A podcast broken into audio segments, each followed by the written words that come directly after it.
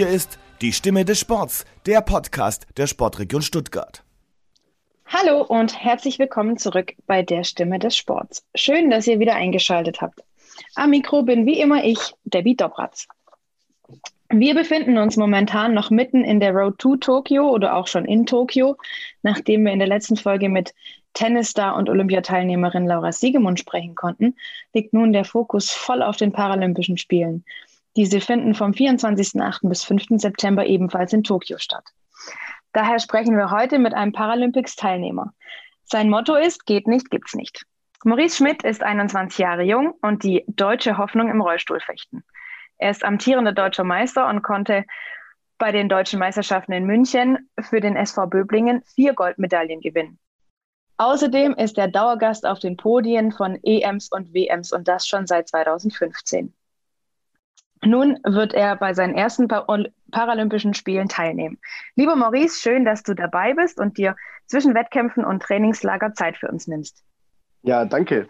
Ähm, ich äh, äh, muss auch Danke sagen, dass ich dabei sein kann bei so einem coolen Podcast und dass ich hier ein bisschen mal äh, über mich ein bisschen, bisschen reden kann und, ähm, und ein bisschen vielleicht auch äh, die, den paralympischen Sport oder meine Sportart auch vielleicht ein bisschen, bisschen äh, vorstellen kann und ähm, vielleicht auch den einen oder anderen äh, begeistern kann, sich das bisschen genauer anzugucken und äh, anzuhören, was so für, für coole Behindertensportarten gibt. Ja, ich denke, da haben ganz viele Leute die Chance, während den Paralympics sich viele verschiedene neue Sportarten, die sie vielleicht noch nie gesehen haben, sich mal anzugucken. Ähm, ich würde ganz gern kurz einsteigen mit deinem Motto: Geht nicht, gibt's nicht. Woher kommt das? Ja, also ähm, ich habe äh, eine Behinderung, das heißt, also Dysmelie nennt sich das und äh, das habe ich schon seit meiner Geburt. Das heißt, äh, für mich ähm, war es nie, nie anders. Also ich, ich kenne es, äh, ich kenne nie äh, ohne Behinderung, sage ich mal. Und ähm, natürlich war es, habe natürlich gemerkt mal, dass man an, nicht, nicht so die gleichen Möglichkeiten hat wie, wie andere Kinder irgendwann so. Aber ähm, ich habe mich davon nie wirklich aufhalten lassen, sondern ich habe trotzdem irgendwie versucht, immer alles hinzukriegen, ähm, ob es dann mit meinen Prothesen oder im Rollstuhl oder mit Freunden oder irgendwie war. Und wenn ich wirklich was erreichen wollte, wenn ich irgendwo mitmachen wollte, bei Klassenausflügen dabei sein wollte oder irgendwas, irgendwie ging es immer. Und ähm, man muss es einfach nur, nur versuchen und, und machen. Und deswegen ist halt mein Motto wirklich, geht nicht, gibt's nicht. Weil ich denke halt, dass man wirklich äh, alles hinkriegen ähm, kann, äh, wenn man wirklich will. Das klingt schon mal ziemlich spannend. Du bist auch schon ein bisschen drauf eingegangen. Ähm, dein Sport ist Rollstuhlfechten. Da Richtig. gilt dein Motto natürlich auch, geht nicht, gibt's nicht. Du bist, äh, ich habe gelesen heute, die große deutsche Hoffnung für Tokio. Was ist Rollstuhlfechten? Was muss sich unser Zuhörer darunter vorstellen? Vielleicht auch gleich so ein bisschen die Unterschiede hervorheben zum Fechten. Ja, gut, also ganz normales Fechten ähm, ist auch natürlich nicht so die bekannte Sportart. Das würde ich auch eher mal sagen, ist auch eher eine Randsportart. Ähm, und ähm, beim Rollstuhlfechten ähm, ist es dann nochmal krasser, sage ich mal. Also wirklich, ich habe davor noch nie vom Rollstuhlfechten gehört, bevor ich äh, darauf äh, gestoßen bin dann und, und, und halt selber äh, das jetzt ausübe. Ähm, und ähm, der große Unterschied ist halt, wie es schon sagt, man sitzt im Rollstuhl ähm, das heißt, ähm, man bewegt sich nicht mit den, mit den Beinen ähm, voneinander weg ähm, oder, oder, oder rollt äh, voneinander weg, sondern im Rollstuhlfechten ist es so, dass man fest ähm, auf dem Gestell in seinem Rollstuhl sitzt und auch der Gegner fest in dem Gestell sitzt und die beiden Gestelle miteinander verbunden sind über eine Stange. Und die Stange, die kann man auch noch äh, adjustieren. Das heißt, je nachdem, wie lang die, die Armlängen äh, der, der, der einzelnen oder der, der beiden Kontrahenten sind. Wird es dann eingestellt oder je nachdem auch welche Waffe gefochten wird. Und dann bewegt man sich einfach aus dem Oberkörper raus. Das heißt, die Regel heißt auch, bei, oder eine Arschbacke muss mindestens auf dem Rollstuhl bleiben. Aber dann kann man wirklich so weit wie es geht sich nach hinten lehnen und sich nach vorne lehnen und so seinen Gegner erreichen. Die Grundregeln ähm, beim Rollstuhlfechten sind eigentlich genau die gleichen wie beim normalen Fechten. Das heißt halt, die, die, das Trefferrecht äh, beim Säbel und beim Florett sind genau gleich. ähm, auch beim Degen die Trefferfläche, ähm, bis auf, dass natürlich beim Degen normalerweise die Beine auch Trefferfläche sind, aber beim Rollstuhlfechten alles unterhalb der Gürtellinie natürlich keine Trefferfläche ist, weil man das halt nicht so gut schützen kann äh, wie jetzt ähm, beim, beim Fußgängerfechten. Genau, und äh, trotzdem unterschätzt man das oft, ähm, das Rollstuhlfechten, dass man denkt, ja gut, da kann jetzt nicht so viel Dynamik drin sein, wenn man da ganz fest drin hockt und das nur alles aus dem Oberkörper stattfindet. Aber wenn man sich da mal wirklich Videos anguckt, wie das aussieht, wie das abgeht, dann ähm, merkt man schon, boah, da ist ordentlich Speed dahinter. Und auch viele normale Fußgänger, ähm, die sich auch mal in den Rollstuhl setzen und dann Rollstuhlfechten äh, machen, die merken ganz schnell, boah, das geht ordentlich auf den Arm, das ist sehr viel anstrengender, weil man halt nicht wie beim normalen Fechten weglaufen kann, sage ich mal. Also beim normalen Fechten hast du noch Platz nach hinten meistens, kannst ausweichen, im Rollstuhl fechten, da bist du halt, da hast du einen festen Abstand und ähm, der Gegner könnte immer an dich rankommen normalerweise. Du musst halt wirklich dauerhaft ähm, äh, dich verteidigen oder, oder fechten und, und dauerhaft dabei sein. Und äh, das ist einfach, äh, macht einfach so viel Spaß, äh, dass, dass man hier dauerhaft äh, so, so äh, konzentriert sein muss und nicht irgendwie mal Pause machen kann oder irgendwie ähm, durchatmen kann, so nur kurz zwischen den Treffern mal kurz überlegen, aber hat man auch nicht viel Zeit, wenn man da wirklich dran denken muss, okay, was hat der Gegner gemacht, was muss ich jetzt machen und das einfach wirklich äh, nicht, darf man nicht unterschätzen. Und auch viele, viele Fußgänger haben da echt richtig Probleme, wenn sie gegen Rollis äh, im Rollstuhl antreten müssen. Ich habe mir da natürlich auch schon das ein oder andere Video oder Wettkampf angeschaut und es ist wirklich unfassbar dynamisch diese Sportart. Also was ihr da in dem, man hat manchmal ein bisschen Angst, dass, dass dieses Gestänge, auf dem die Rollstühle festgemacht sind, umkippt, weil ihr da wirklich euch mit so, mit so richtig brachialer Gewalt ähm, wegduckt und reinwerft und so. Das sieht echt spektakulär aus.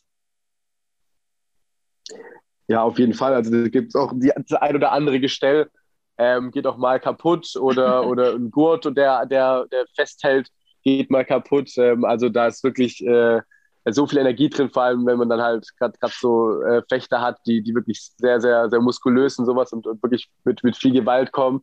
Da, da geht schon ordentlich, ordentlich ab. Und äh, ja, das ist wirklich einfach die, dass es so eine Sportart gibt, wirklich so, wo dieses, dieses feine, äh, technische vom, vom, vom Fechten, wirklich vom normalen Fechten halt, wo man wirklich fein äh, mit der Spitze sauber sein muss, um wirklich den Gegner zu treffen und gut technisch sein muss, aber trotzdem so viel Power dahinter ist, ähm, um, um wirklich da sich nach vorne zu, zu hauen und sowas. Und das macht mir einfach wirklich so viel Spaß, weil ich da wirklich genau meine, meine zwei äh, äh Sachen, die ich wirklich richtig gut kann, so Schnelligkeit, Power ähm, und aber auch feine Spitze, feine, äh, so, so, feine Technik und sowas und halt Koordination haben.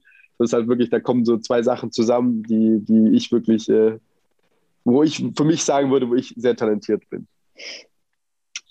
Ähm, du hast gerade schon angesprochen, dass es Fußgängerfechten, nennen wir es jetzt mal so, auch als ja, Randsportart genau. gilt. Kannst du vielleicht für die Zuhörer ein bisschen darlegen, was der Unterschied ist zwischen Degenfechten und Säbelfechten und Florettfechten? Ja, genau. Also ähm, es gibt ja diese drei Waffen, die du jetzt gerade schon äh, aufgezählt hast. Und so die, die sage ich mal, die einfachste Waffe ähm, zum, für Außenstehende ist der Degen.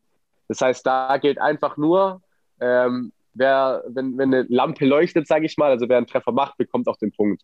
Das heißt, die, der, der ganze Körper ist Trefferfläche und äh, man hat an der Waffe hat man vorne eine, eine kleine Spitze ähm, mit, einem, mit einem Knopf dran. Das heißt, der Knopf, wenn man da genug stark gegendrückt, dann löst er aus und verbindet äh, die, die ähm, ähm zwei, zwei äh, also ähm, Endstücke von, von, äh, von, von einem Kabel und dann wird es halt sozusagen zum Melder geleitet und dann leuchtet die Lampe grün oder rot, je nachdem, auf welcher Seite man ist.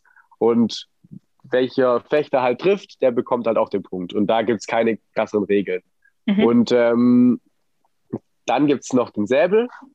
Ähm, nee, fangen wir erstmal mit Florett an, das ist noch am ähnlichsten wie, wie der Degen. Das hat man auch vorne an der Waffe einen, ähm, einen, Knopf, den man auch drücken muss. Der geht ein bisschen leichter als beim, als beim Degen, aber die Trefferfläche ist viel kleiner. Das heißt, man hat nur den, ähm, den Oberkörper als Trefferfläche. Das heißt, die Arme zählen nicht und ähm, der Kopf zählt auch nicht. Also wirklich nur äh, der, der, der ähm, Brust und Bauch, sage ich mal, und auch natürlich Rücken. Und da hat man dann eine, eine Metallweste an sozusagen. Und ähm, wenn man dann halt auf diese Metallweste trifft, dann nur leuchtet halt der, der Treffer, sage ich mal, grün oder rot. Und wenn man jetzt daneben trifft, zum Beispiel auf den Arm, wird es nur weiß anleuchten. Ähm, aber es gibt noch eine weitere Sache, was halt den, Florett und, und den Säbel äh, erschwert, sage ich mal. Und zwar ist es das, das Trefferrecht. Das heißt, ähm, beim Florett ist es so, dass ähm, wenn man trifft und die eigene Lampe leuchtet, heißt nicht direkt, dass man den Punkt bekommt. Wenn der Gegner auch getroffen hat, egal welche Lampe leuchtet, aber das Trefferrecht hatte, dann ähm, bekommt man selber nicht den Punkt. Das heißt, da ist es noch ein bisschen komplizierter und da muss man dann sich erstmal das Trefferrecht, indem man zum Beispiel den Gegner pariert hat oder zuerst angreift oder wenn der Gegner nicht getroffen hat oder so, dass man sich dadurch halt das Trefferrecht holt und erst dann zählt wirklich der, den Punkt, den man macht. Und ähm, dieses, dieses äh, Trefferrecht, das gibt es auch im Säbel, nur ist beim Säbel äh, ist halt keine ähm, ähm Stichwaffe, äh, sondern, sondern ist halt eher eine Hiebwaffe. Das heißt, ähm, beim Säbel hast du keinen Knopf ähm, vorne, den du drücken musst, sondern da ist die ganze, die ganze Klinge leitet. Das heißt, man hat auch dann wieder eine, eine Metallweste an, äh, wie beim Florett. Die geht aber diesmal beim Säbel auch über die Arme und auch ähm, die, die Maske, die man anhat, leitet auch. Das heißt, die Trefferfläche ist auch vergrößert ähm, und man kann halt, sobald der Säbel den Gegner einfach nur berührt, löst die Lampe aus. Ähm, das heißt, wenn ich jetzt einfach äh, einen Hieb mache und irgendwo auf dieser Weste den Gegner treffe, dann leuchtet meine Lampe. Nur zählt natürlich auch wieder erst der Punkt, wenn ich das Trefferrecht habe. Dafür braucht man dann halt auch ganz wichtig halt Kampfrichter, die halt sehr gut ausgebildet sein müssen ähm, im Säbel und Florett, um das halt wirklich gut erkennen zu können, weil man das äh, gerade mal als, als, als, äh, ähm, als Außenstehender, der jetzt nicht so viel mit Fechten zu tun hat, ist es immer sehr schwer zu erkennen, wer da jetzt den Punkt kriegt und, und wer da jetzt das Trefferrecht hat. Da muss man schon sehr in der Materie drin sein. Deswegen ist meistens Degen am einfachsten zuzugucken, weil man sieht, okay, die Lampe hat geleuchtet, das ist der Punkt für den. So, da sieht man das relativ eindeutig. Natürlich bei Zeitlupen, das ist das Coole beim Fechten, wenn man wirklich mal so im Fernsehfechten sieht und dann so Zeitlupen kommen, da sieht man halt dann wirklich, was so passiert, weil das wirklich so schnell alles passiert, äh, dass es auch für, für, äh, für, für jemand, der jetzt nicht vom, vom, vom Fach ist, ähm, ist es so schwer zu erkennen, was da jetzt genau passiert. Das klingt tatsächlich ziemlich kompliziert. Ja. du kennst dich aber aus, offensichtlich. Du machst das Ganze fast hauptberuflich, würde ich mal sagen. Deine Paradewaffe hast du gerade als einfachste Waffe bezeichnet, nämlich den Degen. Richtig? Genau. Nee, richtig. Und warum? Ja, also ich fechte, ich fecht, ja.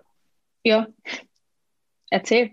Ja, also ich, ich, ich, äh, ich also mit dem Degen habe ich halt angefangen zu trainieren, weil mein Verein halt ein, ein Degenverein ist und mein, äh, mein äh, Heimtrainer ähm, halt, äh, halt Degen halt spezialisiert ist auf den Degen. Aber im Rollstuhlfechten ist es halt auch üblich, ähm, dass man noch eine Zweitwaffe ficht. Das heißt, ähm, dass man halt in, in zwei Waffen an, an Wettkämpfen teilnimmt. Und deswegen habe ich damals noch angefangen mit Florett als Zweitwaffe, weil das halt am ähnlichsten noch mit dem Degen ist am Anfang, weil man halt auch stoßen muss und viele Bewegungen, äh, viele Paraden sehr ähnlich sind zum Degen. Aber dann mit der Zeit ähm, habe ich dann den Spaß am Florett, sage ich mal, verloren und habe dann ähm, bin ich dann zum Säbel gekommen und das hat mir wirklich viel mehr Spaß gemacht und das war äh, als, als Florett. Und jetzt habe ich mich auch bei den Paralympics im, im Degen und im Säbel qualifiziert.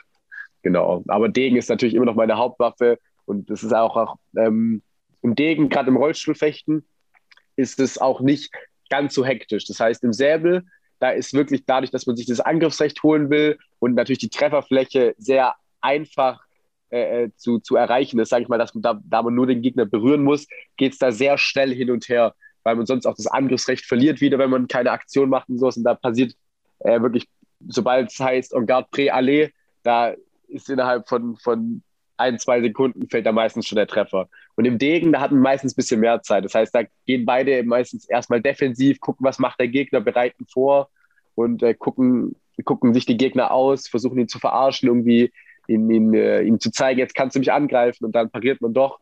Und das gefällt mir ein bisschen mehr, weil man da halt wirklich so, so äh, wirklich den Gegner sich ausgucken kann und einfach auch viel, viel mehr Psyche, sag ich mal, dabei ist. So. Und man im Gefecht halt wirklich sich da auch anpassen kann. So beim Säbel, da muss man schon, bevor jetzt en garde pré gesagt wird, muss man genau wissen, was man macht. Man muss natürlich da auch denken, okay, jetzt habe ich die Aktion gemacht, als nächstes wird mein Gegner das und das machen. Das heißt, jetzt kann ich das und das machen. Also da muss man auch so ein bisschen so wie im Schach, sage ich mal, so ein bisschen so zwei, drei Schritte vorausdenken meistens. Aber im Degen kann man da auch im Gefecht selber noch sich anpassen und da sehen, oh, jetzt hat er da, macht er da einen Fehler und sowas. Und das gefällt mir persönlich äh, auch, auch mehr. Also man könnte es so zusammenfassen, dass der Degen ein bisschen lang, lang, langsamer in Anführungsstrichen, aber nicht so hektisch ist und taktischer vielleicht. Genau. Ja. Und der Säbel ist dann eben hektischer und aber ähnlich taktisch, weil du es dir vorher ja schon zurechtlegen musst. Ja, genau. Also es sind halt andere, andere Arten. Ja, genau, es sind halt andere Arten von, von Taktiken, sage ich mal. Ähm, und einfach, einfach im, im Degen ist halt wirklich diese, du, du bist zwischenzeitlich, versuchst du wirklich den Gegner zu zeigen, du bist ganz ruhig, du bewegst dich äh, sehr, sehr entspannt und dann plötzlich von 0 auf 100 kommt ein, äh, kommt ein, äh, ein Ausfall mit, mit, mit Vollspeed, wo du wirklich den Gegner kalt erwischst oder hast halt viele Tempowechsel, wo du dann mal kurz den Gegner versuchst zu erschrecken, indem du dich ein bisschen hektischer bewegst und ihn so vielleicht aus der, aus, aus, aus der ja, aus, aus der Verteidigung lockst und, und, und, so Fehler machen lässt. Und beim Säbel, da hast du diese, diese Zeit fast gar nicht so. Da geht es wirklich Schlag auf Schlag. Da darfst du nicht mehr groß nachdenken, sondern da muss das wirklich alles äh, automatisch schon, schon, schon passen. Da muss es so automatisiert sein, die Bewegung und was du siehst und wie, dein, wie, dein, äh, wie du darauf reagierst, was du siehst und was dein Gegner macht. Das muss alles aus der Pistole geschossen kommen. Und beim Degen hast du immer noch ein bisschen Zeit, äh, äh, zu gucken, okay, was passiert hier jetzt genau, wie kann ich darauf reagieren. Und äh, natürlich musst du, da hast du da auch deine Automatismen, die auch funktionieren müssen, wenn der Gegner angreift, dass die Parade sitzt. Und, und du weißt natürlich auch bei den meisten Gegnern schon, was wird er danach machen. Du hast es schon öfters gesehen, die Gegner, und schon ausgeguckt, sage ich mal, aber es ist immer noch was anderes als, als beim Säbel. Du hast gerade kurz gesagt, du, man muss da Bewegungen lernen. Also macht ihr das wirklich versucht ihr da Bewegungsabläufe er, neu zu erlernen, praktisch mit jeder, mit jeder Waffe, die anders ist? Ja, klar. Also das ist halt sehr, sehr unterschiedlich, die Waffen wirklich. Deswegen ist eigentlich beim normalen Fechten, Fechten macht man auch wirklich eigentlich nur eine Waffe als Hauptwaffe, aber beim Rollstuhlfechten ist es halt so etabliert, dass man halt in zwei Waffen ficht. Woran das genau liegt, weiß ich jetzt nicht. Wahrscheinlich hat man am Anfang damals gesagt, äh, dass man halt viele Leute hat, die an Wettkämpfen teilnehmen, ähm, dass man halt sagt, okay, jeder soll in zwei Waffen teilnehmen, dass man halt nicht zu wenig Teilnehmer insgesamt hat oder so. Ähm, und jetzt hat sich das halt so etabliert. Jetzt musste man sich auch für die Paralympics jetzt in, in zwei Waffen ja äh, ähm, sich sogar qualifizieren. Ähm, und das ist schon sehr unterschiedlich. Das heißt, im Degen äh, äh sind, wie ich, wie ich angreife, wie ich zurückgehe, ist ganz anders als die Bewegung im Säbel. Also gerade der, der Hieb ist eine ganz andere Bewegung für die Hand. Habe ich auch, als ich mit dem Säbel angefangen habe, hatte ich immer wieder Probleme mit, mit meinem Handgelenk und mit ähm, bestimmten, äh, bestimmten äh, Muskeln an der Hand, die wirklich geschmerzt haben, weil es einfach so eine ungewohnte Bewegung war von meiner Hand, von dieser Wechsel von, von, von Degen zu, zu Säbel. Wobei, aber die, das hat es dann auch mit der Zeit, hat man sich daran gewöhnt, aber ähm, das ist wirklich ganz unterschiedliche Bewegungen. Deswegen ist da auch immer wichtig, wenn man dann die Waffen wechselt an einem Wettkampf, dass man ähm, dann mit seinem Trainer halt eine, wieder eine Lektion macht, vor dem Wettkampf am Tag davor meistens oder halt auch direkt vor dem Wettkampf am Morgen, wo man dann äh, wirklich die Bewegungen, die wichtigen, die kleinen Bewegungen sehr, sehr fein nochmal macht, dass man da wirklich die, die, man sich da wirklich aut automatisiert ähm, in den Bewegungen, dass die wirklich sauber stimmen. Und da macht man auch wirklich ähm, viele Bewegungen auch oft hintereinander ähm, bei den verschiedenen Waffen, um halt wirklich dieses dieses Bewegungsmuster perfekt drin zu haben, nach dem Angriff genau in die richtige Position wieder defensiv zurückzukommen, um, äh, um wieder bereit zu sein, äh, weiterzumachen dass das halt wirklich automatisiert ist. Das heißt, du hast ein ganz schönes Trainingspensum. Speziell jetzt vor den Paralympischen Spielen, nehme ich an. Ja, auf jeden Fall. Also natürlich durch Corona ähm, gab es da ein bisschen Probleme. Ähm, dadurch, dass es mein, in meinem Verein, wo ich normalerweise trainiere in Böbling, dass da das normale Training nicht stattfinden konnte.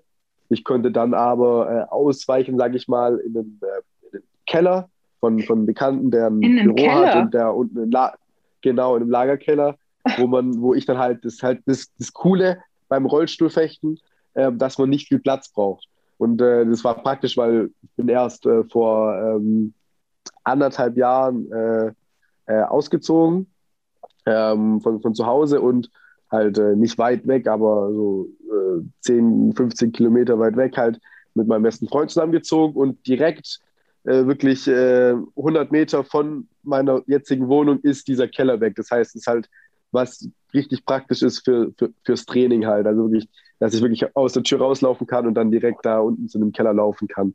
Und da habe ich dann mit meinem Trainer halt sehr viel trainiert und ist halt praktisch, weil wirklich das Rollstuhlgestell ist, es braucht halt so wenig Platz, dass wirklich so ein Keller, so ein Lagerkeller eigentlich reicht zum, zum Trainieren.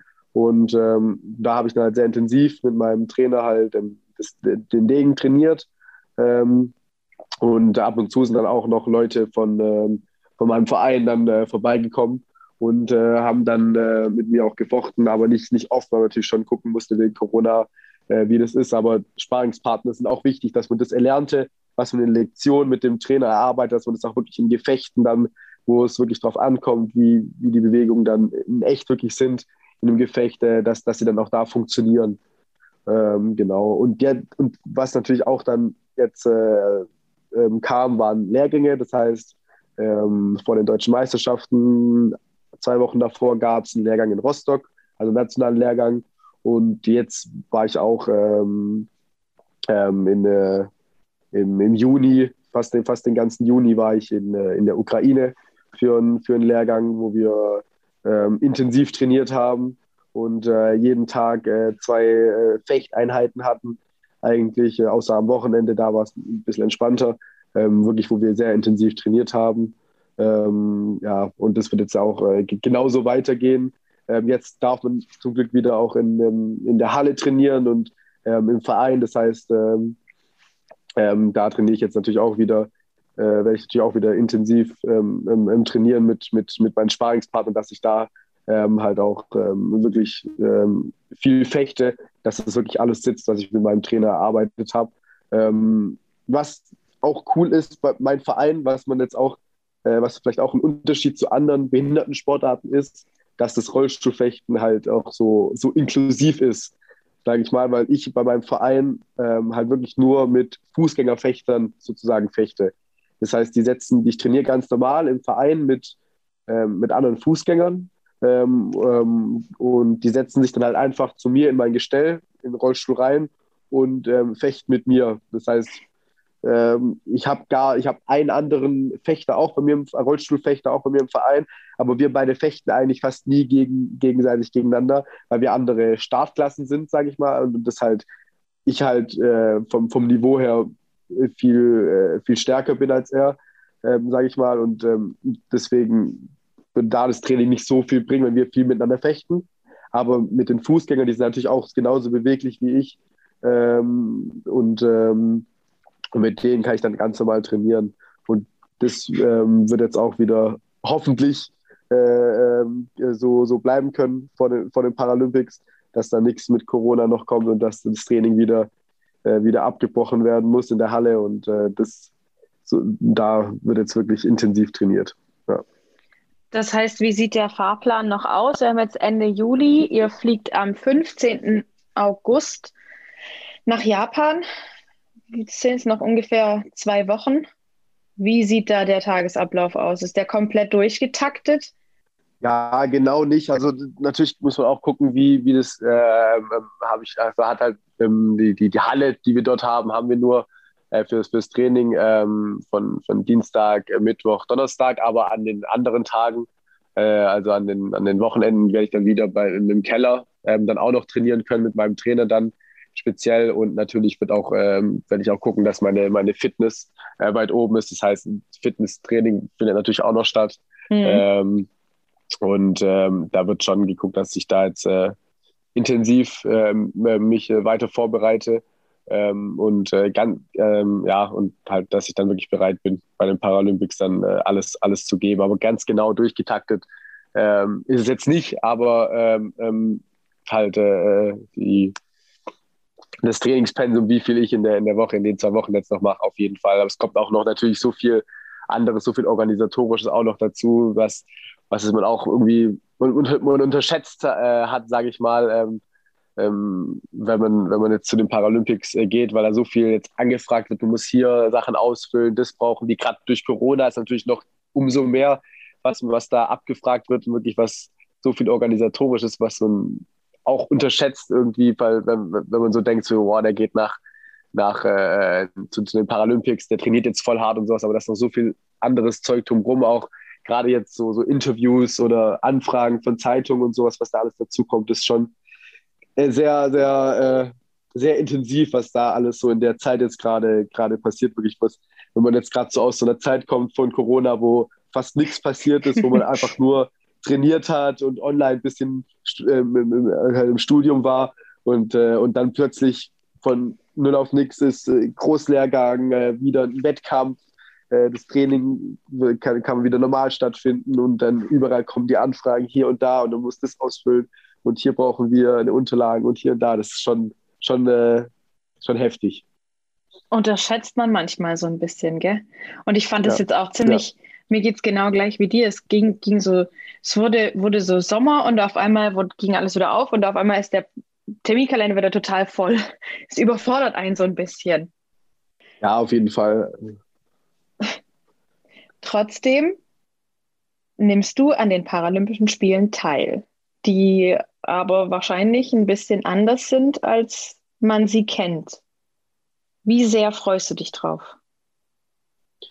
Ja, also die Paralympics waren halt schon sehr, sehr lang mein, mein großes Ziel. Also schon relativ früh habe ich gesagt, ich würde sagen so, ich habe 2012 habe ich mit dem ähm, Rollstuhlfechten äh, angefangen und ich würde sagen so Ende 2013, Anfang 2014 habe ich mir schon gesagt, äh, 2020 in Tokio, da will ich dabei sein. Das ist mein großes Ziel, weil ich schon gewusst habe, so für Rio 2016, das wird, das reicht nicht. Dafür bin ich noch nicht äh, etabliert genug in der äh, international, aber ich habe schon relativ äh, früh bemerkt, so, boah, da ist, da ist richtig was drin. Das war halt die erste Sportart, äh, die ich, ähm, äh, die, die ich, meine erste Behindertensportart und da habe ich direkt halt gemerkt, so, dass halt wirklich so viel möglich ist, äh, dass ich da wirklich mein ganzes Potenzial äh, äh, zeigen kann.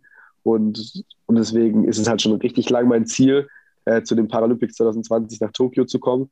Natürlich ähm, hätte ich mich gefreut, äh, wenn es ähm, ein bisschen entspannter wäre und nicht äh, Corona das so alles so eindämmt, dass jetzt dadurch, durch Corona ist natürlich ähm, ähm, das Feeling ein ganz anderes, weil natürlich die ganzen Fans, die ganzen äh, Zuschauer äh, nicht da sind.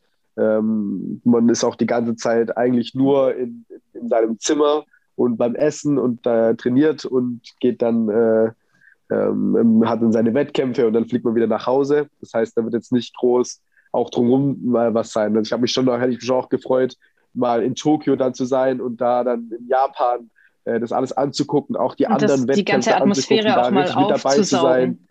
Ja. ja, genau, also wirklich da auch mit den, mit den anderen äh, Sportlern da äh, zu sein und da im, im, im deutschen Haus dann äh, zu, zu feiern vielleicht auch und so ähm, und da wirklich dieses ganze Feeling zu haben, was jetzt wirklich nicht so sein wird ähm, wie, wie sonst, denke ich. Aber äh, trotzdem wird es, wird es krass sein, wenn ich dann da in die, in die Halle komme und merke, so jetzt, das ist so das größte Turnier auf, auf, auf das ich je äh, ge gehen werde, auf das, was, was, was je sein wird. Und, äh, das wird schon, wird schon krass sein, weil es halt so lange schon mein Traum ist, was ich jetzt, was ich jetzt endlich, endlich, endlich geschafft habe, da dabei zu sein. Und äh, ja, also ich, ist schon, es ist, es ist komisch irgendwie, wenn man jetzt weiß, dass es soweit, dass, dass es soweit ist und man da hingeht und jetzt muss es nur noch passieren, so, so ungefähr. So. Also jetzt, äh, äh, so, das ist schon, schon irgendwie, irgendwie komisch, ja. Hast du dir selber ein Ziel gesteckt? Ja, also ähm, natürlich war es schwer, ähm, ähm, zu sehen, wie gut man drauf ist, weil jetzt so lange keine Wettkämpfe mehr waren. Jetzt, ähm, aber ähm, ich habe so, äh, ich habe auf jeden Fall für mich gesagt, dass eine, eine Medaille drin ist, weil ich einfach weiß, ich habe so ein gutes Gefühl gerade, wie ich trainiert habe, wie gut ich drauf bin, auch was vor, vor Corona war, sage ich mal. Ähm, da war ich so gut drauf ähm, und da habe ich, ich habe auf jeden Fall, Fall äh, das Gefühl, dass, dass eine Medaille drin ist, dass ich da, dass ich da auf, auf, auf Rang 3 oder, oder höher, dass ich das machen kann. In beiden Waffen ist es möglich und deswegen will ich auf jeden Fall mit einer Medaille auch, auch zurückkommen. Ähm, ihr habt, ihr konntet auch nicht so trainieren, wie, wie ihr das äh, gewohnt wart, ihr als Team. Wie sehr hat dich das vergangene Jahr vielleicht auch mental und physisch zurückgeschmissen? Boah, das war schon, das war schon krass irgendwie, weil, äh, weil man das halt, weil es so was Neues ist, was man, womit man überhaupt nicht gerechnet hat. Also wirklich, dass da da ist so wenig passiert in der Zeit irgendwie. Man, man hat keine Kontakte, man, es, ist, es war einfach so, so wirklich leer. Also ich, für mich war es schon, schon heftig, auch, auch dieses Online, also ich studiere auch und auch das Online-Studium irgendwie, da, das, das war gar nicht meins, weil ich normalerweise das brauche, irgendwie halt äh, morgens halt aufzustehen und da hinzugehen und dort halt die Leute zu sehen, die man immer sieht, die anderen Kommilitonen und, ähm, und halt wirklich zur Uni zu gehen und einen Ablauf zu haben irgendwie. Und während Corona war man wirklich nur zu Hause. Ich habe natürlich trainiert und hatte da natürlich meine Abläufe, aber das kann man nicht vergleichen, weil man halt sonst, also wirklich, das, das war irgendwie ganz komisch, weil es, äh, ja, also ich, ich, ich habe da richtig Probleme mit gehabt, auch, auch zum Teil gerade am Anfang, auch wie man das dann mit dem Training klärt, weil natürlich dann das, das Training nicht mehr in der Halle stattfinden konnte. Da muss man gucken, okay, wie trainiere ich jetzt weiter, wie macht man das am besten. Da ging halt das mit dem Keller dann. Das ähm, hat dann relativ gut funktioniert auch, aber es war schon eine krasse Umstellung und, und da hat auch viel gefehlt und auch das Training an sich. Normalerweise war halt immer alle zwei Monate oder alle drei Monate höchstens ähm, ähm, kam, kam ein Turnier. Das heißt, wenn man trainiert hat, hat man schon vor Augen, okay, jetzt in, da und da kommt jetzt das nächste Turnier. Das heißt, vielleicht kann ich jetzt noch ein bisschen entspannter machen, aber in zwei Wochen, dann eine Woche, zwei Wochen vom Turnier, da wird dann richtig hart trainiert. Ähm, da wird dann richtig darauf vorbereitet, da wird dann im, im, im, Training dann geguckt, wirklich, dass man Vollgas gibt und einfach nur guckt, dass wirklich alles, alles perfekt passt. Und jetzt hat man nur so ein Jahr lang einfach nur trainiert, damit trainiert ist. Also man hatte wirklich nicht dieses direkte Ziel immer vor Augen. So, natürlich hatte man das Ziel vor Augen Paralympics, aber nicht so dieses direkte Ziel, so, okay, bei dem Wett beim letzten Wettkampf haben die Aktionen nicht geklappt. Das heißt, das trainiere ich jetzt intensiver, damit es beim nächsten Wettkampf besser klappt. Und das hat so gefehlt, weil man hat auch überhaupt keine, ähm, ähm, überhaupt kein, man weiß überhaupt nicht, wie gut man gerade ist. Also ob das Training, was man, was man hat, ob das äh, ähm, wirklich Erfolg hat. Also man konnte sich überhaupt nicht testen auf Wettkämpfe. So, man hat einfach nur trainiert und hat halt gehofft, okay, so passt es eigentlich, es fühlt sich gut an. Aber ob es wirklich dann auch bei Wettkämpfen gegen die anderen internationalen äh, Konkurrenten dann gut ist. So, das hat man halt so lange einfach nicht gehabt. Und das hat schon sehr gefehlt immer während, dem, ja, während Corona, was, also wo dann auch wirklich die Motivation dann teils äh, stark gefehlt hat, weil man halt irgendwie nicht so, das halt gefehlt hat, so wirklich beim Wettkampf da dieses Adrenalin zu haben, äh, war, warum man jetzt die ganze Zeit trainiert. Also diese, dieser Grund, warum ähm, racker ich mich da jeden Tag ab, ähm, und trainiere da äh, äh, anderthalb Stunden mit meinem Trainer und schwitze da komplett, äh, wenn da nichts passiert, wenn einfach kein, kein, kein Erfolgserlebnis da, dahinter ist. Und wie bist du da dann wieder rausgekommen?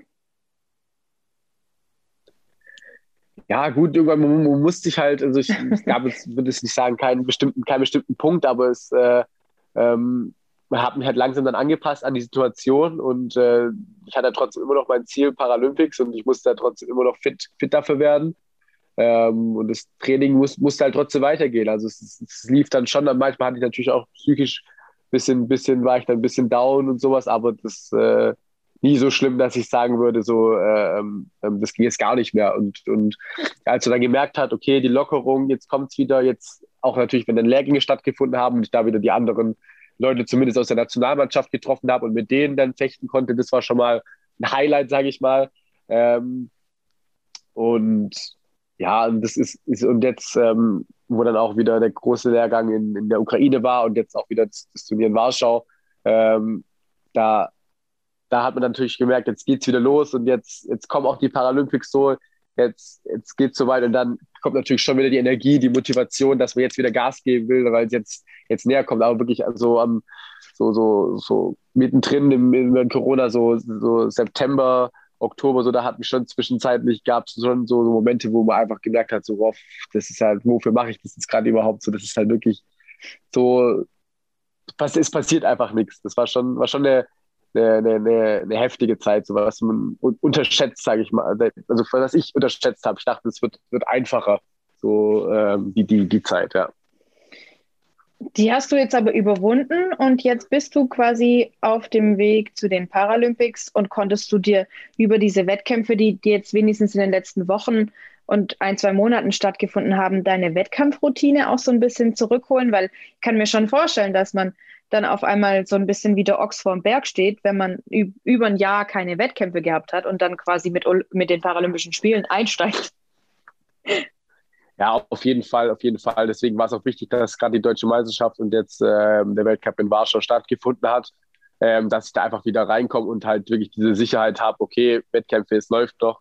Ähm, und ähm, ja, auf jeden also äh, ähm, ich hatte, ich war schon sehr nervös äh, beim, bei den deutschen Meisterschaften, so das erste Turnier, was, was wirklich wieder stattgefunden hat, ähm, ob ich da wirklich direkt im Turniermodus drin bin, aber es, ging so schnell wieder, wo ich gemerkt habe, so, boah, jetzt, ich bin voll da, so, weil gerade zuvor bei den, bei den Lehrgängen hatte ich auch ähm, Momente, wo ich gegen, gegen ein paar von aus der Nationalmannschaft auch äh, mal ein bisschen höher verloren habe ähm, und auch nicht alles funktioniert hat, wo ich mir schon, schon Gedanken gemacht habe, oh, wie wird es jetzt bei der deutschen Meisterschaft?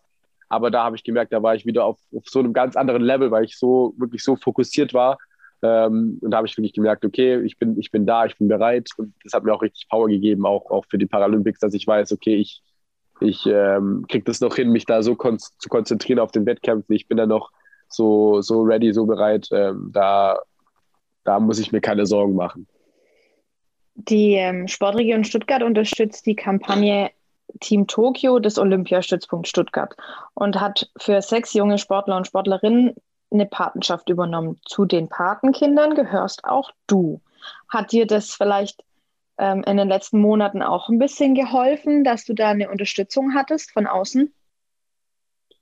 Ja, auf jeden Fall. Also gerade, äh, also das war so wichtig, dass man natürlich während Corona trotzdem weiß, dass man die Unterstützung bekommt ähm, ähm, von, äh, von der Sportregion äh, natürlich auch von, von anderen Organisationen, äh, gerade von der Sporthilfe auch, und dass man da weiß, dass man da nicht als, als Athlet jetzt komplett verloren ist, sondern dass man da gut unterstützt wird, dass man weiß, okay, das, äh, ähm, da, da, da kümmert sich jemand noch äh, um einen, das ist den Leuten noch wichtig, dass man, dass man dran. Ähm, und das war schon, schon sehr wichtig, äh, dass, dass man weiß halt so, äh, es gibt, es gibt noch Leute, die auch dahinter stehen, die, die, die was dafür die, die auch wollen, dass man, dass man da weitermacht und dass man zu den Paralympics da Vollgas gibt, ähm, dass man da nicht äh, einfach so im, im, alleine im, auf, im eigenen, im, alleine auf dem Boot, äh, auf, auf dem Meer draußen ist, sondern dass da auch, auch noch andere Leute mit dabei sind, die, die einen da unterstützen auf jeden Fall. Also es war schon, schon gut, wenn man da immer wieder äh, sieht, so, das, man ist da nicht allein. Das war schon auch wichtig während, während Corona auf jeden Fall. Ja. Ähm, Du hast vorhin erzählt, dass du 2012 mit dem Rollstuhl, Rollstuhlfechten angefangen hast. Wer hat dich denn gerade speziell auf dem Weg dahin in diese Weltspitze, in der du dich jetzt befindest, so unterstützt und dich begleitet auf diesem Weg und dir, dir, dir da auch so die, so manchmal den letzten Push gegeben? Ja, also auf jeden Fall meine, meine Eltern ist ganz wichtig. Also ähm, die haben mich schon immer unterstützt. Also ähm, ähm, ich habe halt, äh, ich habe schon schon viel Sportarten gemacht, äh, schon relativ früh, schon schon mit mit äh, sechs Jahren oder fünf Jahren schon angefangen Fußball zu spielen mit meinen Prothesen und dann auch ähm, mal Tischtennis, ähm, dann Tennis, alles mit den Prothesen halt. Und da haben sich meine Eltern haben mich immer unterstützt, auch bei anderen Sachen in der Schule, wenn ich irgendwas machen wollte oder bei allem Möglichen, wo ich dabei sein wollte. Also wirklich, meine Eltern haben mich schon immer unterstützt und gerade beim Rollstuhlfechten sind dann auch immer mit mir zu den Turnieren gefahren, ähm, haben mich auch damals noch, als ich noch kleiner war, immer dann um die 25, 20 Minuten zum Training je, jeden, jeden Tag, also dreimal in der Woche gefahren, als ich so noch, noch selber nicht Auto fahren konnte. Und äh, das war schon, schon sehr wichtig. Und auch dann äh, auf den Turnieren, dass sie immer dabei waren, äh, mich unterstützt haben. Äh, also wirklich, die waren immer dabei und ich musste mir nie irgendwie Sorgen machen, dass ich da jetzt all alleine bin. Und natürlich auch ähm, mein Trainer, ähm, mein Heimtrainer Gabriela Spiridon, der, ähm, der von Anfang an, der immer erzählt, als ich in die Halle gekommen bin und er mich gesehen hat, ähm, und das erste Mal mit mir ein bisschen trainiert hat, hat er direkt gemerkt, das ist der mit, mit, mit Maurice, da kann man, da kann man was erreichen, der ist, der ist richtig gut so. Und das sagt, sagt er immer wieder. Und der hat halt auch ähm, durch mich sozusagen oder wir als Team haben dann auch hingekriegt, dann wirklich auch in Deutschland ähm, bin ich jetzt gerade der beste Fechter. Ähm, und mein Trainer ist jetzt ähm, Nachwuchstrainer ähm, und halt auch äh, Degen, Degen-Nationaltrainer, also für, für, den Degen zuständig und äh, beim Rollstuhlfechten. Und genau, und, und wirklich mit ihm sind wir auch überall gehen wir zusammen hin und das ist unser Training. Wir sind auch schon wie, wie, wie beste Freunde, sage ich mal. Er erzählen uns auch alles und, ähm, und dadurch, dass ich natürlich auch in, während Corona auch wirklich so ihn, so aber eine der Personen, die ich wirklich dauerhaft gesehen habe ähm, und mit ihm viel, viel zu tun gehabt habe, sage ich mal, hat sich das dann noch, noch mehr verstärkt, diese, diese Verbindung zwischen uns und wirklich mit ihm. Das ist der beste Trainer, den man haben kann. Genau, und der wird natürlich auch dann dabei sein bei den Paralympics. Und das ist auch auf jeden Fall ganz, ganz wichtig. Das ist aber ein schönes Kompliment. Und ich glaube, das beste Kompliment, so sieht es dein Trainer auch, ist nachher die Medaille. auf jeden Fall. aber wie kommt man denn vom Fußball über Tischtennis und Tennis zum Rollstuhlfechten? Ja, es ist ja nun wirklich nicht so eine arg verbreitete Sportart. Ja, also ich, ähm, ich war schon immer mega sportbegeistert. Also habe ich auch schon gesagt, dass es, äh, ich muss mich immer schon bewegen. Ich habe auch, ähm, sobald ich äh, meine ersten Prothesen bekommen habe, mit äh, circa drei Jahren war das, und es waren damals eher noch so Stiefel, wo ich eigentlich überhaupt nicht gescheit reingepasst ähm, habe mit meiner, mit meiner Behinderung. Ähm, muss man sich vor, so vorstellen bei meiner Behinderung, dass ich halt zwei äh, meine, meine, meine Unterschenkel sind nicht richtig ausgebildet, das heißt, sind relativ dünn. Mir fehlt auch der, der, der Wadenknochen an beiden äh, Beinen und die Füße sind auch ähm, äh, nicht richtig ausgebildet. Das heißt, ich habe zwar eine Ferse, aber, ähm, ähm, aber der, der, der Fuß fehlt sozusagen, beziehungsweise an der einen Seite äh, ist so eine Art kleiner Fuß, ähm, wo dann nur, nur äh, zwei Zehen dran sind und auf der anderen Seite ähm, ein Zehen, aber das ist eher nur so eine, so ein Knubbel, sage ich immer. Und dann habe ich noch an meiner linken Hand, ähm, da habe ich auch nur zwei Finger und die ist halt auch relativ klein. Genau. Und, und ähm, ich habe halt trotzdem, habe ich erst vor kurzem mal Videos von mir gesehen, wie ich dann mit diesen, wo ich die Füße gerade mal vielleicht einen Monat oder zwei Monate habe, wo ich schon anfange mit dem Ball, einen Ball irgendwo hinzukicken und rumzurennen, wo ich sehe, wie sportlich ich schon so früh war. Und ähm, und ich musste schon immer Sport machen, aber ich habe halt bemerkt, äh, irgendwann gerade so in der Pubertät, ähm, als es angefangen hat, dass man natürlich nicht mehr mit den anderen äh, sportlich mithalten kann, ähm, aufgrund meiner Behinderung, dass ich halt bei normalen Sportarten einfach nicht, äh, nicht, nicht auf dem gleichen Niveau spielen kann. Und auch wenn man äh, dann äh, Tischtennis da auf Turnieren war, dann war das alles sehr regional. Also man hat halt gegen das andere Dorf dann gespielt oder keine Ahnung, oder auch beim Fußball oder beim Tennis.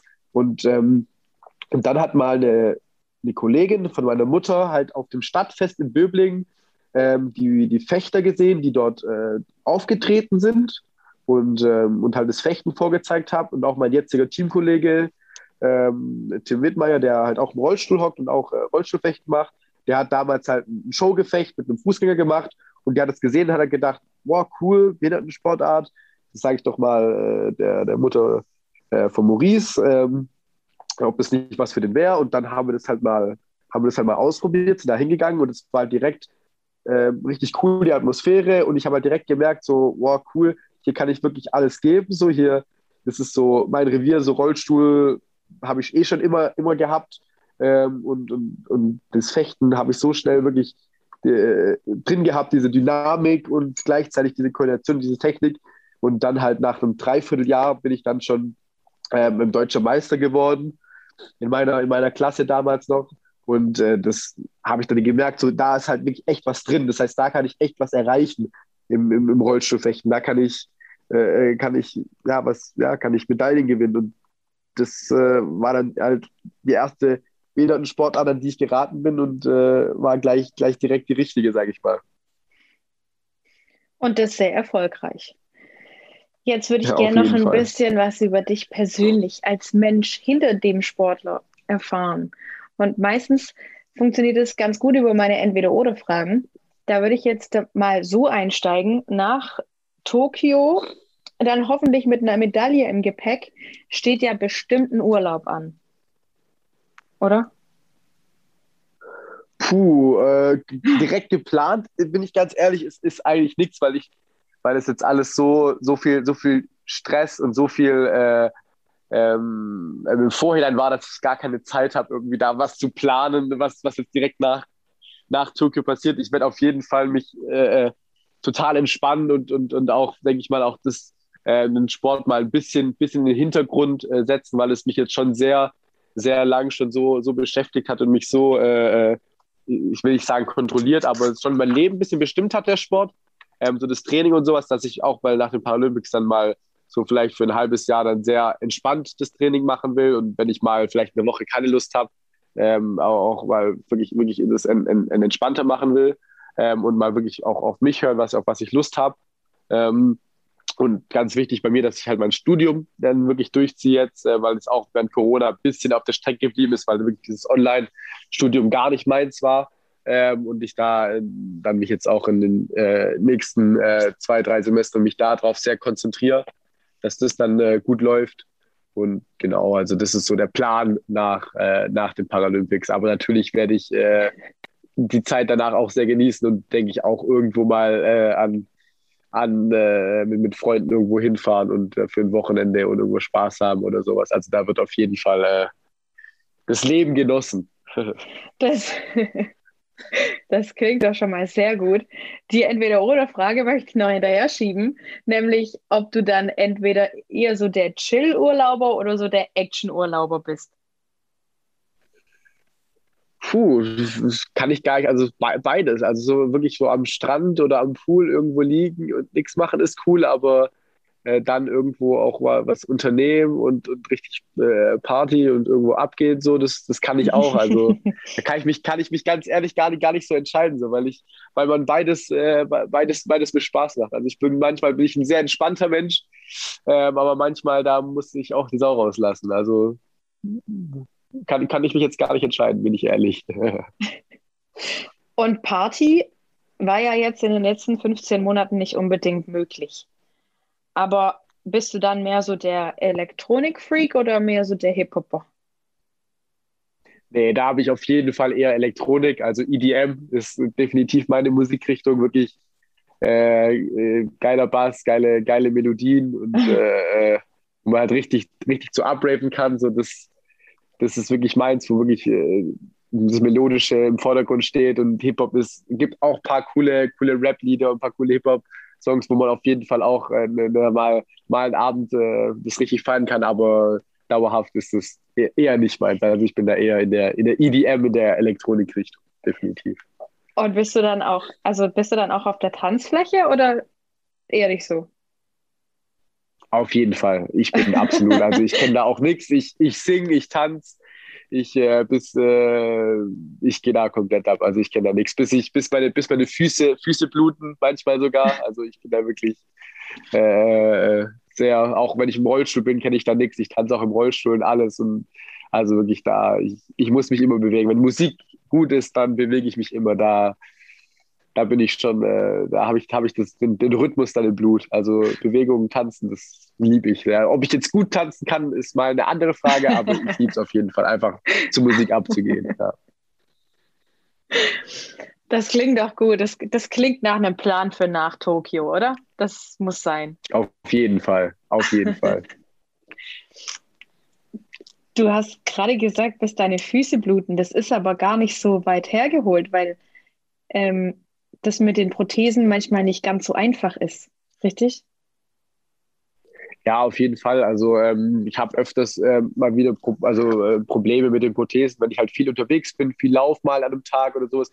Kann schon sein, dass sie sehr gereizt sind, dass ich bei Blasen bekomme. Da muss ich halt auch mal vielleicht für zwei, drei Tage auch mal nur im Rollstuhl unterwegs sein. Ist aber kein Problem, weil es für mich halt schon, ich bin schon sehr gewohnt und selbst wenn ich im Rollstuhl bin, bin ich noch sehr mobil, sage ich mal. Dass wenn dann mal Treppen kommen, kann ich auch kurz aus dem Rollstuhl raus, den Rollstuhl da hochhieven und dann weiter oder sowas. Also nicht das Problem, aber natürlich mit den Prothesen ist schon nicht immer einfach, äh, weil man schon immer wieder Probleme hat mal und und äh, ich habe mir auch wirklich mal die, die, die Prothesen schon mal blutig, also die Füße schon mal blutig getanzt, aber gerade bei einem, bei einem äh, Abschlussball vom, vom äh, Tanzkurs damals, da hatte ich dann schon am, am, am Ende, als ich dann am, am Abend die Prothesen ausgezogen habe, habe ich dann gemerkt, oh, war vielleicht ein bisschen, bisschen zu viel war es dann, ja. Aber äh, ich, ich gehe da, ich bin da meistens so, ich, ich gehe da meistens über, über meine Grenzen, weil ich einfach so viel Spaß dabei habe und äh, danach bereue ich es dann meistens ein bisschen die nächsten paar Tage, weil ich dann halt nicht mehr im Prothese unterwegs sein kann, aber es hat sich dann meistens für den einen Abend, hat es meistens dann immer gelohnt.